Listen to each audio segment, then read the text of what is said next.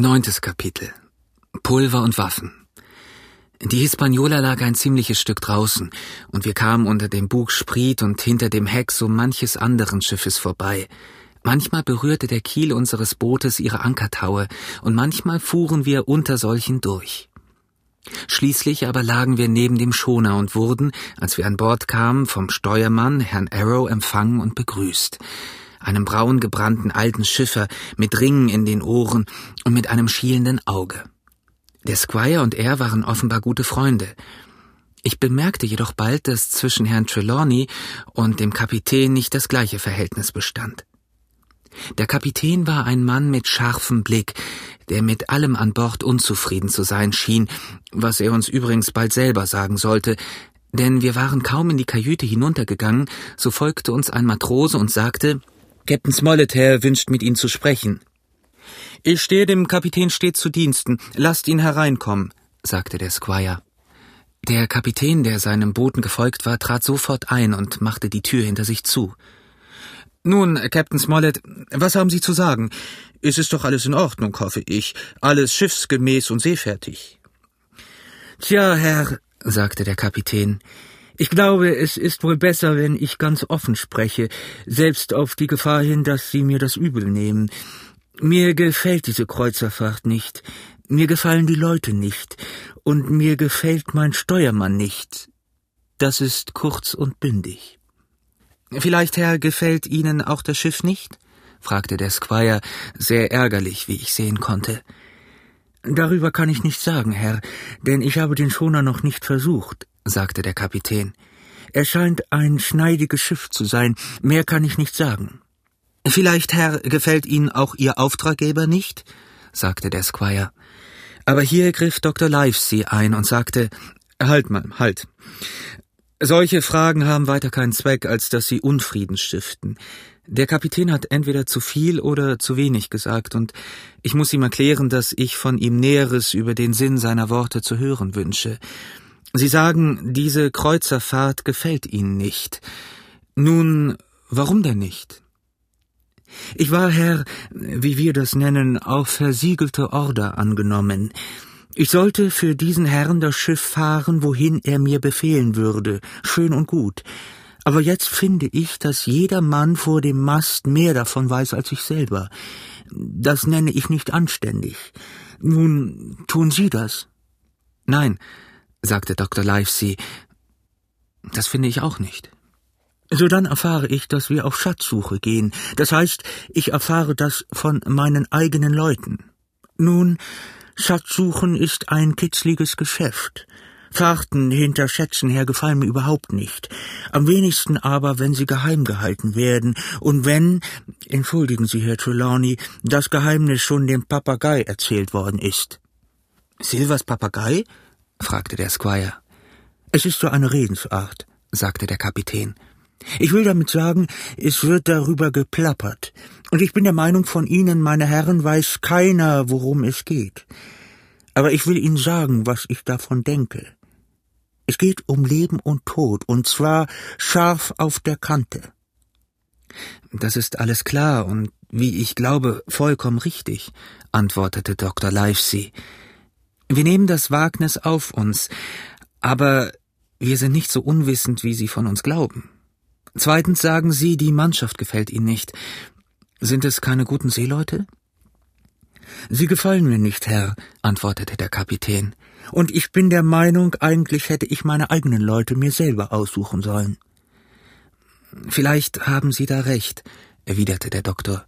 Vielleicht hätte mein Freund Sie hinzuziehen sollen, aber wenn er Ihnen dabei überhaupt zu nahe getreten ist, so ist das ohne Absicht geschehen. Drittens, Herr Arrow gefällt Ihnen nicht? Nein, Herr.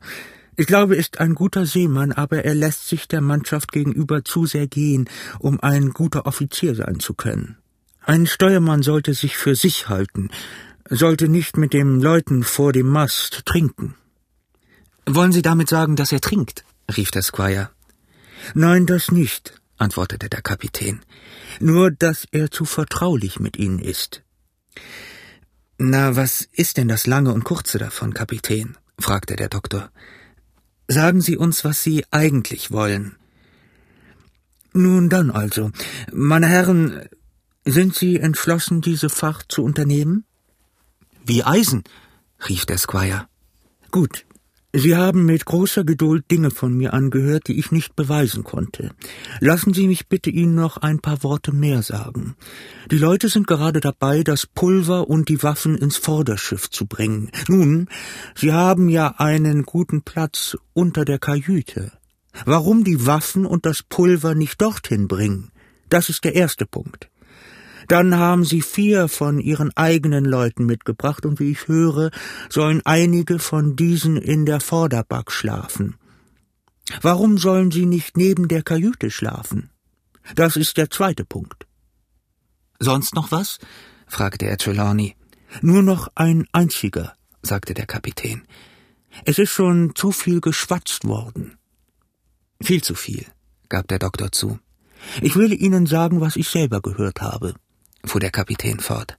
Sie haben eine Karte von einer Insel. Auf dieser Karte befinden sich Kreuze, um die Stellen anzuzeigen, wo Schätze vergraben sind, und die Insel liegt, und dann nannte er ganz genau Länge und Breite. Das habe ich niemals einer Menschenseele gesagt, rief der Squire. Die Mannschaft weiß es, Herr, antwortete der Kapitän. Livesey, dann müssen Sie oder Hawkins es gesagt haben, rief der Squire. Es kommt nicht viel darauf an, wer es gewesen ist, antwortete der Doktor, und ich konnte wohl sehen, dass weder er noch der Kapitän großen Wert auf Herrn Trelawneys Beteuerung legte. Auch ich tat das sicherlich nicht, denn er war wirklich überaus redselig. Aber in diesem Falle, glaube ich, sprach er tatsächlich die Wahrheit und hatte wirklich keinem Menschen die Lage der Insel genannt. Nun, meine Herren, fuhr der Kapitän fort, ich weiß nicht, wer diese Karte hat, aber ich mache es ausdrücklich zur Bedingung, dass sie sogar vor mir und Arrow geheim gehalten wird, sonst müsste ich Sie bitten, zurücktreten zu dürfen. Ich verstehe, sagte der Doktor. Sie wünschen, dass wir diese Sache geheim halten, dass wir aus dem hinteren Teil des Schiffes eine Art Festung machen, die mit den eigenen Leuten meines Freundes bemannt ist und wo alle Waffen und der ganze Pulvervorrat des Schiffes sich befinden. Mit anderen Worten, Sie befürchten eine Meuterei. Herr Doktor, sagte der Kapitän, ich habe nicht die Absicht, Sie zu beleidigen, aber ich erkläre Ihnen, Sie haben kein Recht, mir Worte in den Mund zu legen, die ich nicht gesprochen habe. Kein Kapitän, Herr Doktor, hätte das Recht, überhaupt in See zu gehen, wenn er tatsächlich Gründe hätte, so etwas zu sagen. Von Herrn Arrow glaube ich, dass er ein durchaus ehrlicher Mann ist. Dasselbe gilt von einigen unter der Mannschaft. Vielleicht sind sie sogar alle ehrlich, das weiß ich nicht. Aber ich bin verantwortlich für die Sicherheit des Schiffes und für das Leben von Mann und Maus an Bord. Ich sehe Dinge vorgehen, die nach meiner Meinung nicht ganz richtig sind, und ich bitte Sie, gewisse Vorsichtsmaßregeln zu treffen oder mich von meiner Stellung zurücktreten zu lassen, und das ist alles. Kapitän Smollett, begann der Doktor mit einem Lächeln, haben Sie vielleicht mal die Fabel von dem Berg und von der Maus gehört? Sie werden freundlichst entschuldigen, aber Sie erinnern mich an diese Fabel. Als Sie in die Kajüte traten, hatten Sie mehr im Sinn, darauf würde ich meine Perücke wetten. Doktor, sagte der Kapitän, Sie sind ein kluger Mann.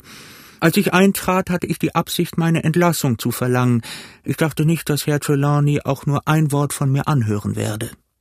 Das hätte ich auch nicht getan, rief der Squire. Wäre Livesey nicht hier gewesen, ich hätte sie zum Kuckuck gejagt. Aber nun habe ich sie ja einmal angehört. Ich will tun, was Sie wünschen, aber ich sage Ihnen offen, es gefällt mir nicht von Ihnen. Das können Sie halten, wie Sie wollen, Herr Trelawney, sagte der Kapitän. Sie werden finden, dass ich meine Pflicht tue. Und damit empfahl er sich. Trelawney, sagte der Doktor, Entgegen allen meinen Erwartungen glaube ich, es ist Ihnen gelungen, zwei ehrliche Männer an Bord zu bekommen. Diesen Mann und John Silver. Silver, da gebe ich Ihnen recht, rief der Squire. Aber dieser unerträgliche Schwätzer, nein, ich erkläre Ihnen, ich halte sein Benehmen für unmännlich, unseemännisch und geradezu unenglisch. Na, wir werden sehen, sagte der Doktor. Als wir wieder auf Deck kamen, hatten die Leute bereits angefangen, die Waffen und das Pulver umzupacken. Sie sangen bei ihrer Arbeit, und der Kapitän und Steuermann Arrow standen dabei und beaufsichtigten sie. Die neue Anordnung war ganz nach meinem Sinne. Der ganze Schoner war umgepackt. Am Stern waren sechs Kojen eingerichtet, die früher zum Schlafraum der Mannschaft gehört hatten. Und diese Kojen waren mit der Kombüse und der Vorderback nur durch einen Gang an der Fortlukenseite verbunden. Es war ursprünglich beabsichtigt worden, dass der Kapitän, Arrow, Hunter, Joyce, der Doktor und der Squire diese sechs Kojen haben sollten. Jetzt wurde bestimmt, dass Redruth und ich zwei davon bekommen sollten, während Arrow und der Kapitän auf Deck in der sogenannten Hundehütte schlafen sollten, die um so viel höher gemacht wurde, dass man sie beinahe eine Deckshütte nennen konnte. Natürlich war sie trotzdem noch sehr niedrig, aber sie bot Platz genug, um zwei Hängematten anzubringen. Diese Anordnung schien auch dem Steuermann zu gefallen. Auch er hatte vielleicht seine Zweifel in Bezug auf die Mannschaft gehabt, aber hierüber kann ich nur eine Vermutung aussprechen, denn wir hatten, wie man bald hören wird, nicht lange Gelegenheit, seine Ansichten zu vernehmen. Wir waren alle tüchtig an der Arbeit, das Pulver und die Kojen an ihren neuen Platz zu bringen, als die letzten paar Leute und mit ihnen Long John in einem Hafenboot ankamen. Der Koch kletterte so gewandt wie ein Affe an der Schiffswand herauf, und sobald er sah, was auf Deck vorging, rief er Ho, ho, Jungens, was ist das? Wir packen das Pulver um, Jack, antwortete einer. Na nur Gott verdamm mich, rief Long John. Wenn wir das tun, versäumen wir die Morgenflut. Mein Befehl, sagte der Kapitän kurz angebunden. Ihr könnt hinuntergehen, mein Mann. Die Mannschaft wird das Abendessen nötig haben. Jawohl, Herr, antwortete der Koch, legte die Hand an den Hut und verschwand sofort nach seiner Kombüse. Das ist ein guter Mann, Kapitän, sagte der Doktor.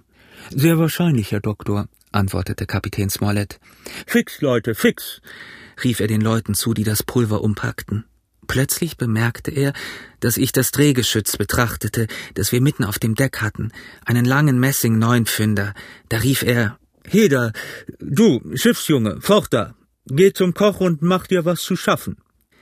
Während ich schnell nach der Kombüse lief, hörte ich ihn ganz laut zum Doktor sagen, Günstlinge will ich auf meinem Schiff nicht haben. Ich kann versichern, ich war vollständig der Meinung des Squires und hasste den Kapitän von ganzem Herzen.